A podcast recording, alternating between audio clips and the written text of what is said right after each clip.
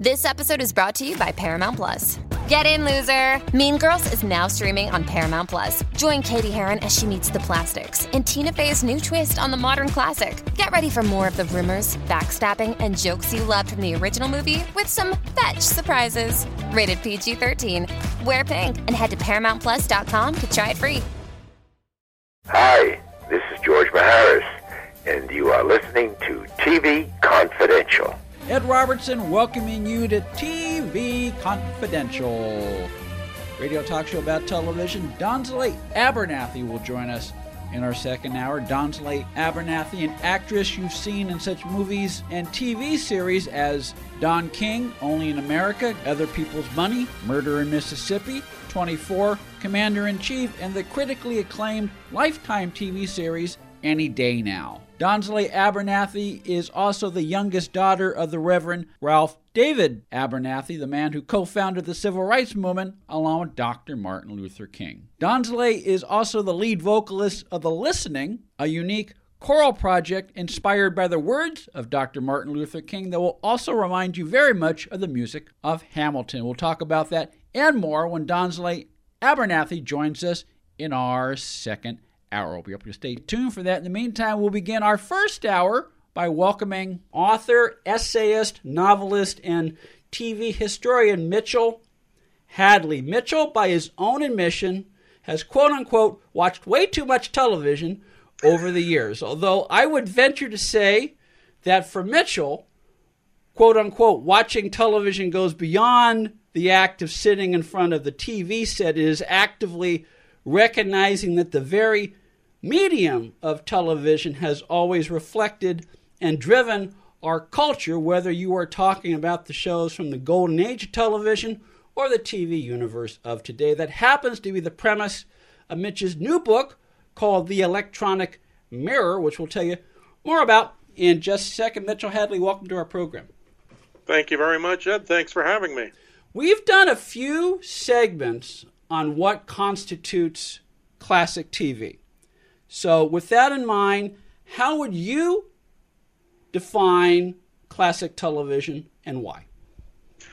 For me personally, I tend to look at classic television as being generally from the early to mid 50s, from just about the start of television as a popular medium, into the late 70s, but usually in a sense where we can take something from the late 70s even and it becomes relevant today. It can be linked to something that's going on today. Now, what I like about your definition is while I think most people would generally agree with that time period, the, roughly the first 25 years of the medium of television that we know, it you also allow yourself a little bit of wiggle room within the concept of TV as electronic mirror because some would say, and I, I even think you would say, that there are certain shows of the 80s and 90s that people gravitate to because they reflect who they were at the time and what the culture was at the time. Absolutely. And one of the nice things about that is that you can look at a show in the 90s and trace its lineage back and you can find some way that it links to the 60s or the 70s because there's really there's very little new that's out there i think that's a given but also in looking at how television has developed you can see oh uh, for example this is all within the classic period but you can see how a show like He and She may evolve into that girl and may finish up with the Mary Tyler Moore show. And so, in that same way, you can look at uh, programs from the 80s, from the 90s, even programs that are today, and you can generally find the roots from the family tree that go back into the uh, 60s or 70s. And the other thing about it is that if you look at what the great influences are on television today, something like reality TV. You can go back to an American Family, the PBS documentary in the 70s with the Louds. And you can even go back from there to shows like A Queen for a Day. And you can see how the idea of reality television and of people playing themselves on TV has always shaped what was going on. So just as some of those shows shaped the 60s and 70s, shows from the 70s will shape the shows that we see today. So there's that continuous line that means that it's even though there may be eras that are better than others, it's all part of the same family tree. Mitchell Hadley is with us via Skype. Mitchell's latest book, The Electronic Mirror What Classic TV Tells Us About Who We Were and Who We Are and Everything in Between, is a series of essays that take a look at what classic television is, what it says about the culture that produced it, and why the shared experience of television that marked the lives of so many of us who came of age in a three network universe is often lost on viewers. Today, The Electronic Mirror also traces the evolution of various genres that populated the first three decades of television. It also profiles some of the most iconic personalities of that era, such as Jack Paar, Fred Rogers, and Ernie Kovacs, and tells you many, many useful things, such as why Perry Mason would not have worked as a TV show if Perry Mason were a prosecuting attorney. The electronic Mirror available in paperback and as an ebook through Throckmorton Press, Amazon.com, where books are sold online. You can follow Mitchell Hadley on Facebook and on Twitter. Let's go back to your definition of classic television, mid 50s, late 1970s, which really drives all of the conversations you have in the various essays in the electronic mirror, Mitchell. Now, if you look at that 25 year period, 54 to late 1970s, that puts the midpoint at roughly 67, 68. Now, as a country, 1968 was, for lack of a better word, watershed year. It was a very topical year. A lot of stuff shifted in our culture. To what extent did television capture that? Well, in in a certain way, the work the TV did was painful because there's nothing worse than seeing, for example, your grandparents trying to act hip, and tel- television tried to do this in some of the shows, and they have some outrageous depictions of what the youth culture looks like to them.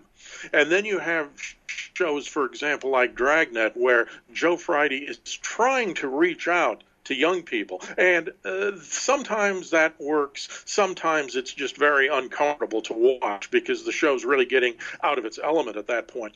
But I would say that in by the end of the 60s, I think we're seeing television evolve from a medium that, that reflected what was going on to a medium that is also trying to get ahead of the game and perhaps advocate for certain things. And I'll I'll give you one quick example on that. When I was looking at the coverage of the assassination of Robert F. Kennedy in 1968. Uh, I was talking with Joe Benti, who was with CBS News and was doing the anchoring for the first few hours of their coverage. We got to talking about television in general, and he said, if you don't think TV is influential, Look at things like Coca Cola commercials and see how integrated those commercials were and how people could watch them and think to themselves, well, you know, that's not such a bad thing. That looks pretty harmless. It's all right to hang out with people who don't look like I do or don't sound like I do.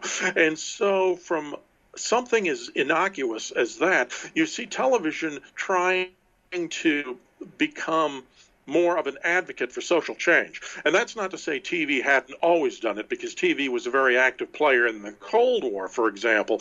But what we're kind of looking at is a shift from the more political, national aspects of it to more of the social mores and how people are living their lives and how television wants to be a storyteller in that way.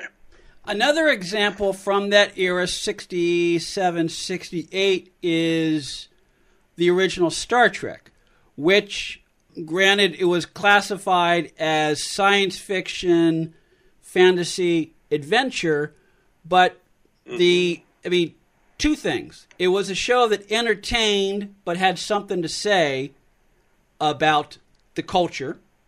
And but what was very artful about the original Star Trek is they were commenting on what was going on at the time 66 67 68 but because it took place 5 centuries later in the if I if, if I remember correctly from original series it's therefore futuristic and therefore no one thought of it as subversive because it was supposedly set right. in the far out future. Yeah, well, you know, if you go back even to when uh, Rod Serling started the Twilight Zone, one of the re- reasons he did that was because he was so tired of sponsor interference with some of the stories he was trying to tell. And he had um, a uh, script that he'd written, I believe it for, was for Studio One, called The Arena. And it was a political drama. And everybody had to get in on how they didn't want this particular subject raised. They didn't want tariffs raised because it would, would identify with the Republicans. They did didn't want another issue raised because it would identify with the Democrats. The sponsors didn't want to have their products become involved in something like this.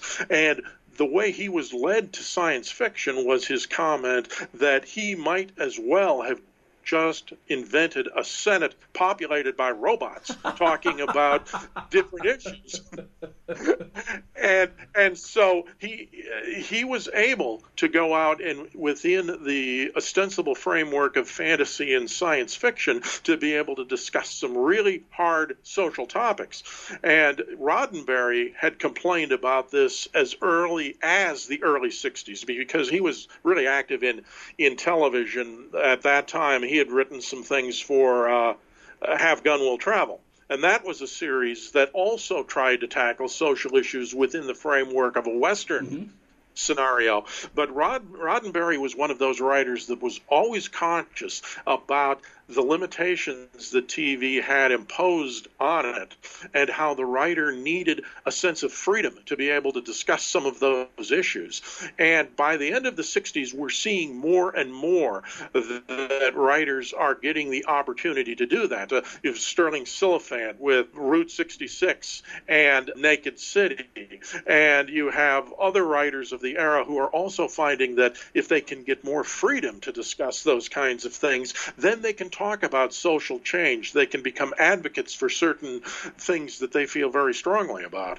Stirling Silliphant, Rod Serling, and Gene Roddenberry are three of the iconic television writers that Mitchell Hadley uh, talks about, writes about in his new book, The Electronic Mirror. The Electronic Mirror, what classic TV tells us about who we were who we are and everything in between series of essays that probe many iconic shows of the uh, first uh, 25 30 years of television. The electronic mirror available in paperback and as an ebook amazon.com wherever books are sold online. You can follow mitchell on facebook twitter and it's about tv.com stay with us folks. We'll be right back.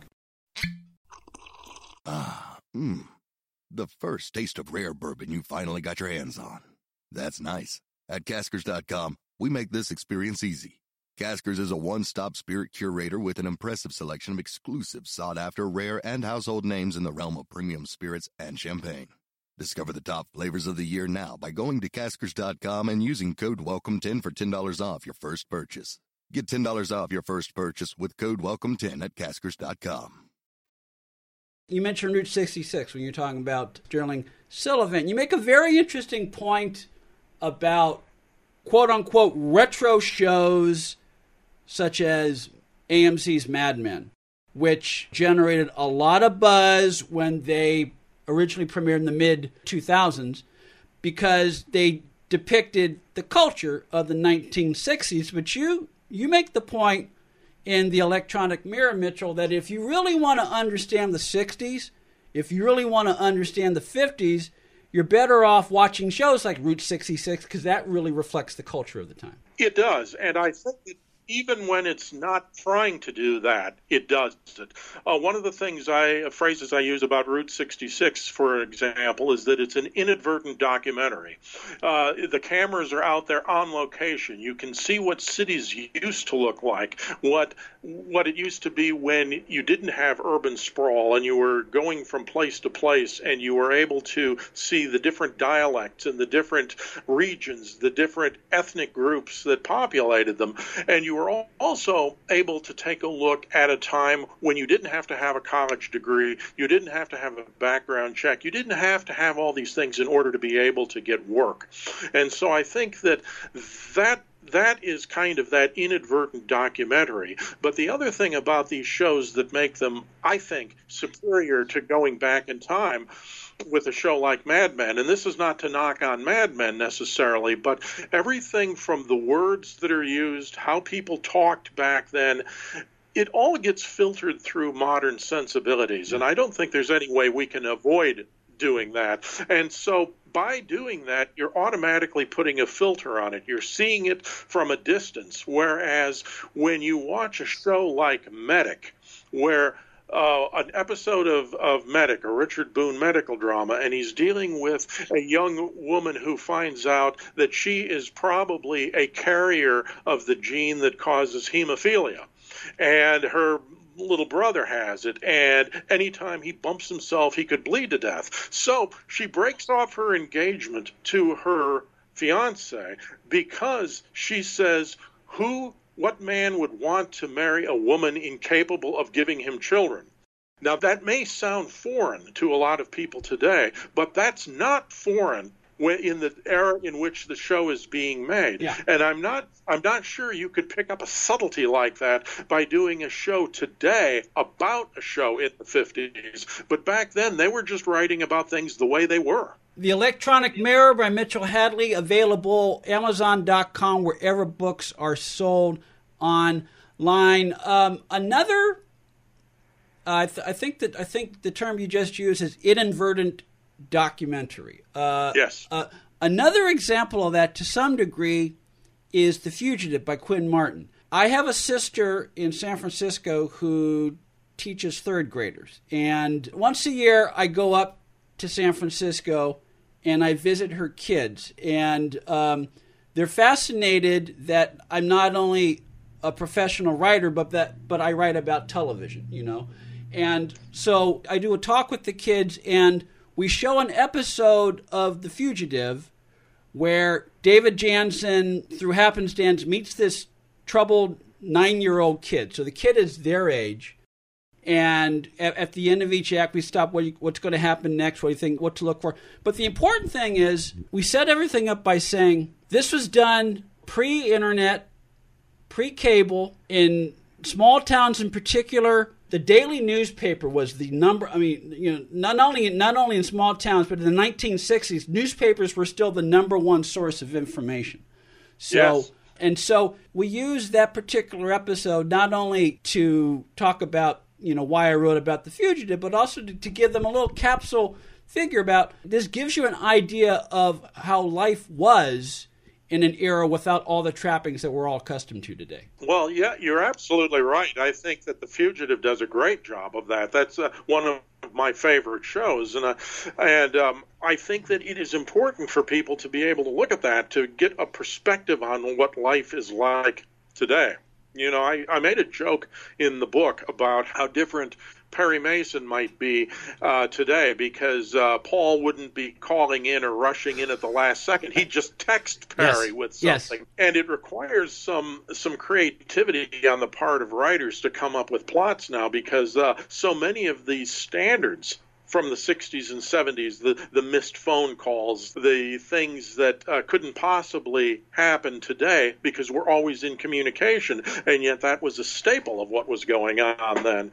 But I think your point about the, the fugitive and about some of these other programs is uh, excellent, that they just, they give you that look on what life used to be like. And you know, we live in such a disposable culture today disposable memories, disposable histories, uh, disposable relationships. And one of the things that I treasure about television as our common heritage is that it gives us a chance to see what our lives have been like. That's kind of where you go with the electronic mirror this idea that we can look back and see how we have evolved, how we have changed, how things may have gotten worse or they may have gotten better. Here are some things we should be ashamed of. Here are some other things we can be pretty proud of. But this is our history right there. And if, if and I think it's very important for television to be taken seriously as a principal document of what that history is all about. Mitchell Hadley is with us via Skype. We'll talk some more with Mitch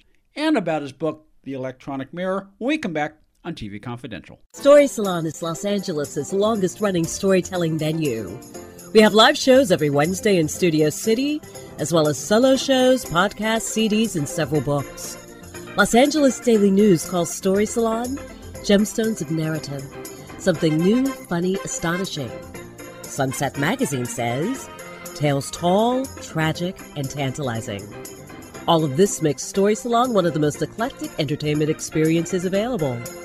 You can learn more about us by going to our Facebook page or by visiting our website at www.storysalon.com.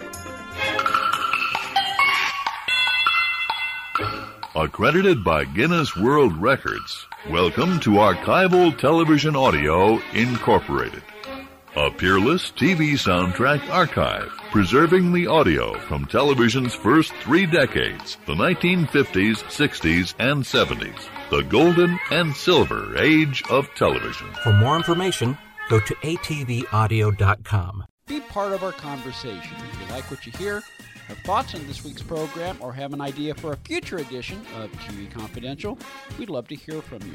You can email us at talk at tvconfidential.net, talk at tvconfidential.net. You can also message us at facebook.com forward slash tvconfidential, x.com forward slash tvconfidential, or at TV Confidential on Instagram. And if you're listening to us on the TV Confidential podcast, please be sure to hit the subscribe button. This portion of TV Confidential is brought to us by our friends at Front Porch Realty, the community of realtors in the Northern Bay area of California that is committed to finding the solution that is best for their clients. Whether you're a first time home buyer or looking to sell or lease your property in Northern California, call Karen Strain at 415 886 7411 or visit frontporchrealtygroup.com for more information on how they can help you.